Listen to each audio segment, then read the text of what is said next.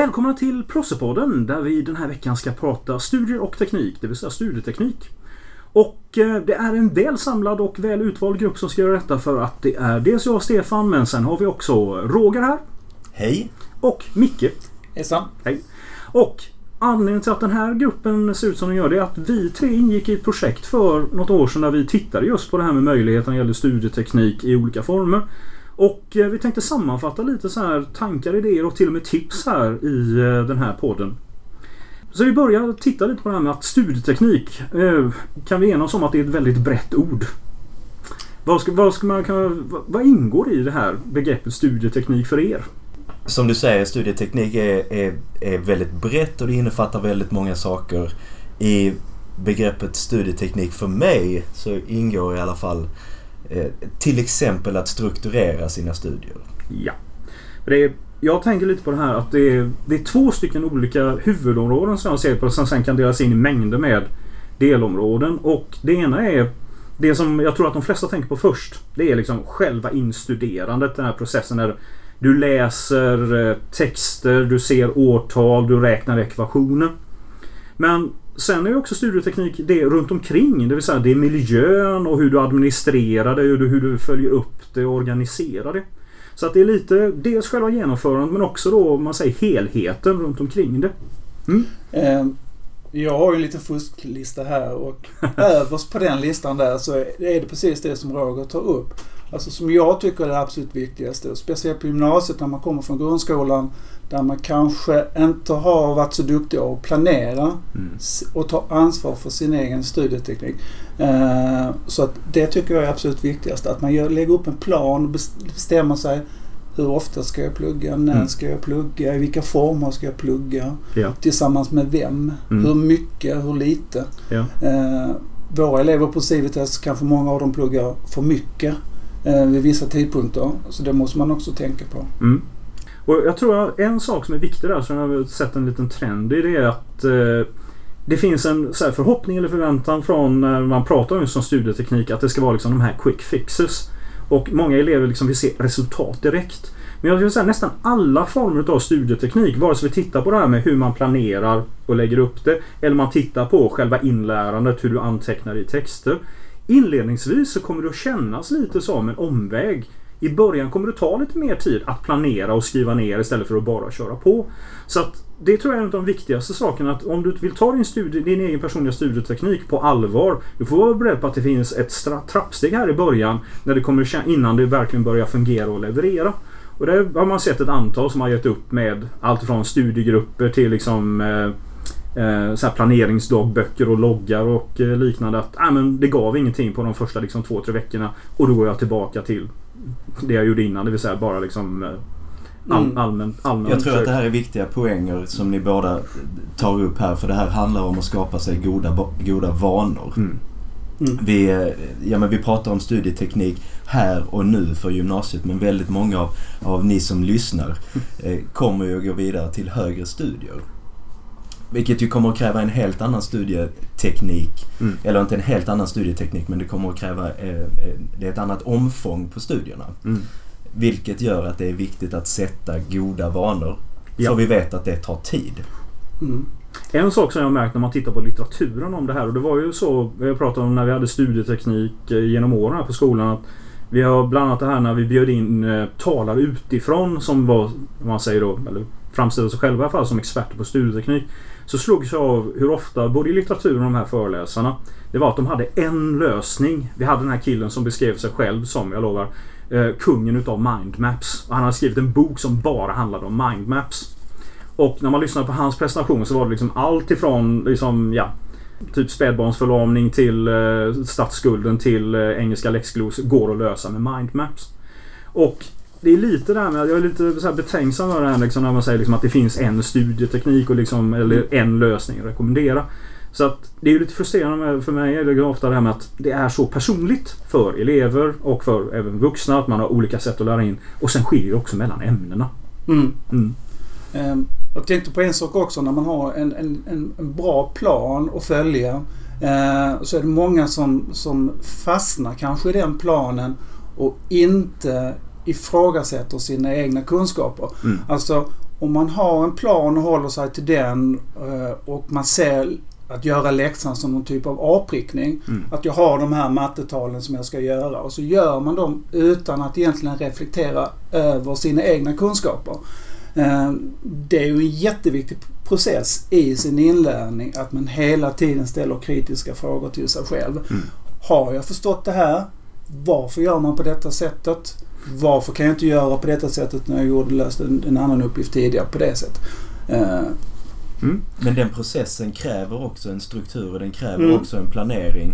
För att de frågorna är ingenting man kan ställa sig om man, vid ett tillfälle. Om du ägnar en, vad Nej. du, nu- vad du nu ägnar åt Mm. din matteläxa, halvtimme, 30 minuter, eh, kanske till och med mer. mm, Vid ett tillfälle. Det Absolut. där kräver planering, det kräver struktur och det kräver repetition. absolut. Mm. Eh, Det jag tänkte på det, det var lite mina erfarenheter från matematiken. Att, man, att eleverna får en läxa. Mm. Eh, och så när de gör den här läxan då så ser de läxan som en avprickning. Att de har liksom prickat av tio stycken uppgifter. Eh, och de gör inte den här självreflektionen. Har jag förstått eh, eh, det här materialet egentligen? Mm. Jag tänkte på det innan. Varför frågar man alltid sina elever om de har gjort läxan? Varför frågar man inte har du förstått läxan?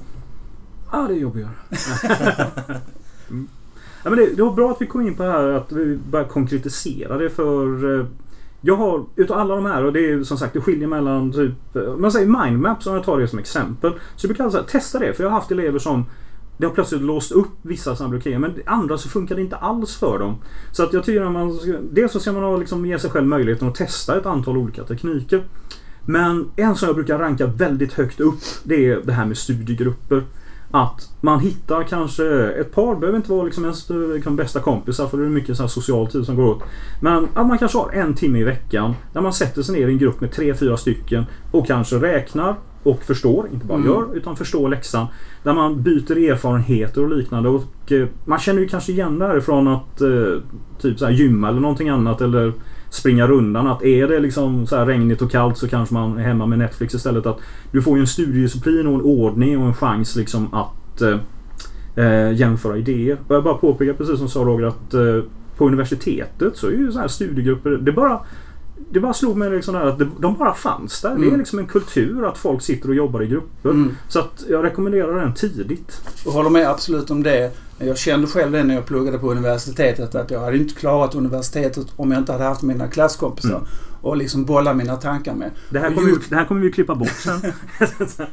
Och just det här att bolla sina, sina idéer och tankar gör att man får en helt annan eh, förståelse. Ja. Men jag vill lägga in en liten brasklapp här ändå för att på sista tiden har jag märkt ett fenomen som jag kallar för passiv inlärning.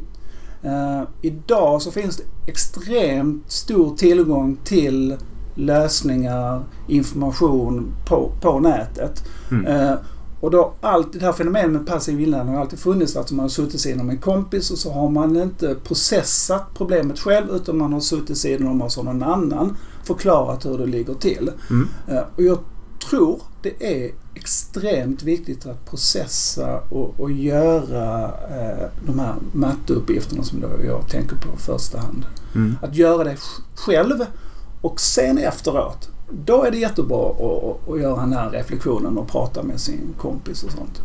Jag tror också att det är en kombination av de här två. För vad vi vet är ju att kunskap och kunskapsutveckling sker i ett samspel med andra människor. Mm. Så på det viset är ju studiegruppen ett alldeles utmärkt verktyg för, för reflektion och för diskussion. Men jag tror också, precis som du säger Micke, att en, att en väldigt viktig del är att man ger sig tiden på egen hand att reflektera över, över, Mm. över de här frågorna. För de måste ju ändå i slutändan fastna i en själv. Mm. Framförallt. Och inte i gruppen. Jag gjorde en sån observation när jag tänkte igenom hur man själv studerar liksom i vår generation. Och jag tror att det kan vara en sån här sak att om man diskuterar studieteknik mellan liksom föräldrar och eh, ungdomar. Så var det så att på vår tid så var, om man tänker där, de två stycken olika delarna i studieteknik är dels miljön, administrationen och sen själva inlärandet.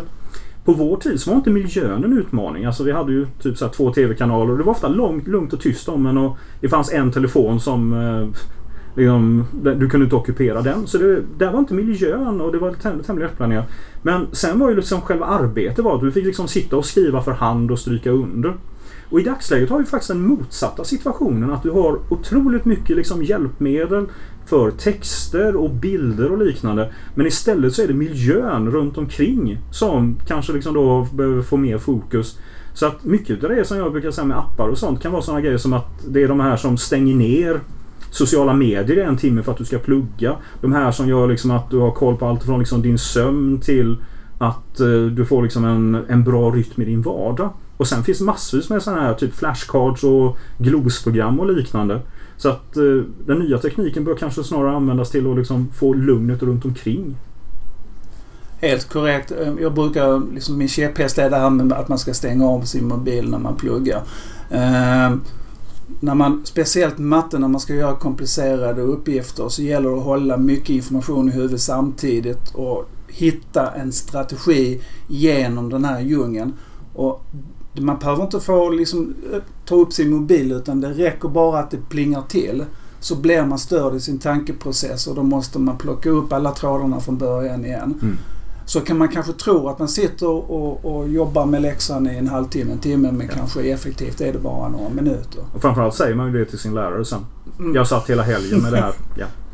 Vi säger två, skärm, två skärmar med Netflix och Spotify och eh, två stycken så här eh, direct message-fönster till sina kompisar. Men det är svårt. Ja.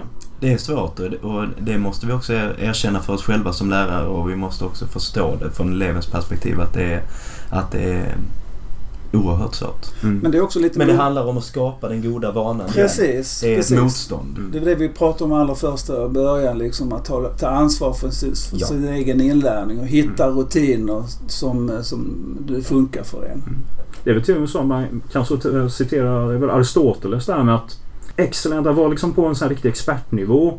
Det, kommer, det, ska kunna ske utan, det ska kunna ske utan ansträngning. Och det vi gör utan ansträngning det är rutiner. Så att det vi gör som utav vana är det som gör att vi liksom till slut uppnår liksom höga nivåer. Och det blir lite det här med att om du får in det här så att man får en liksom rutin, att man vänjer sig vid de här sakerna. Det är då som man till slut får det att fungera. Men det finns inga snabba, lätta lösningar som funkar för alla. Man måste vara liksom beredd att offra tid och ansträngning, framförallt i början. Absolut. Mm. Så, där känner jag att eh, vi har vet, funderat mycket och djupt och brett runt ämnet studieteknik. Men jag tror att det här var så intressant att vi kan komma tillbaka till det i framtiden. Och då kommer vi definitivt att bjuda in Roger igen. Tack för att du var här. Tack själv. Och Micke. Tack ska du ha. Tack.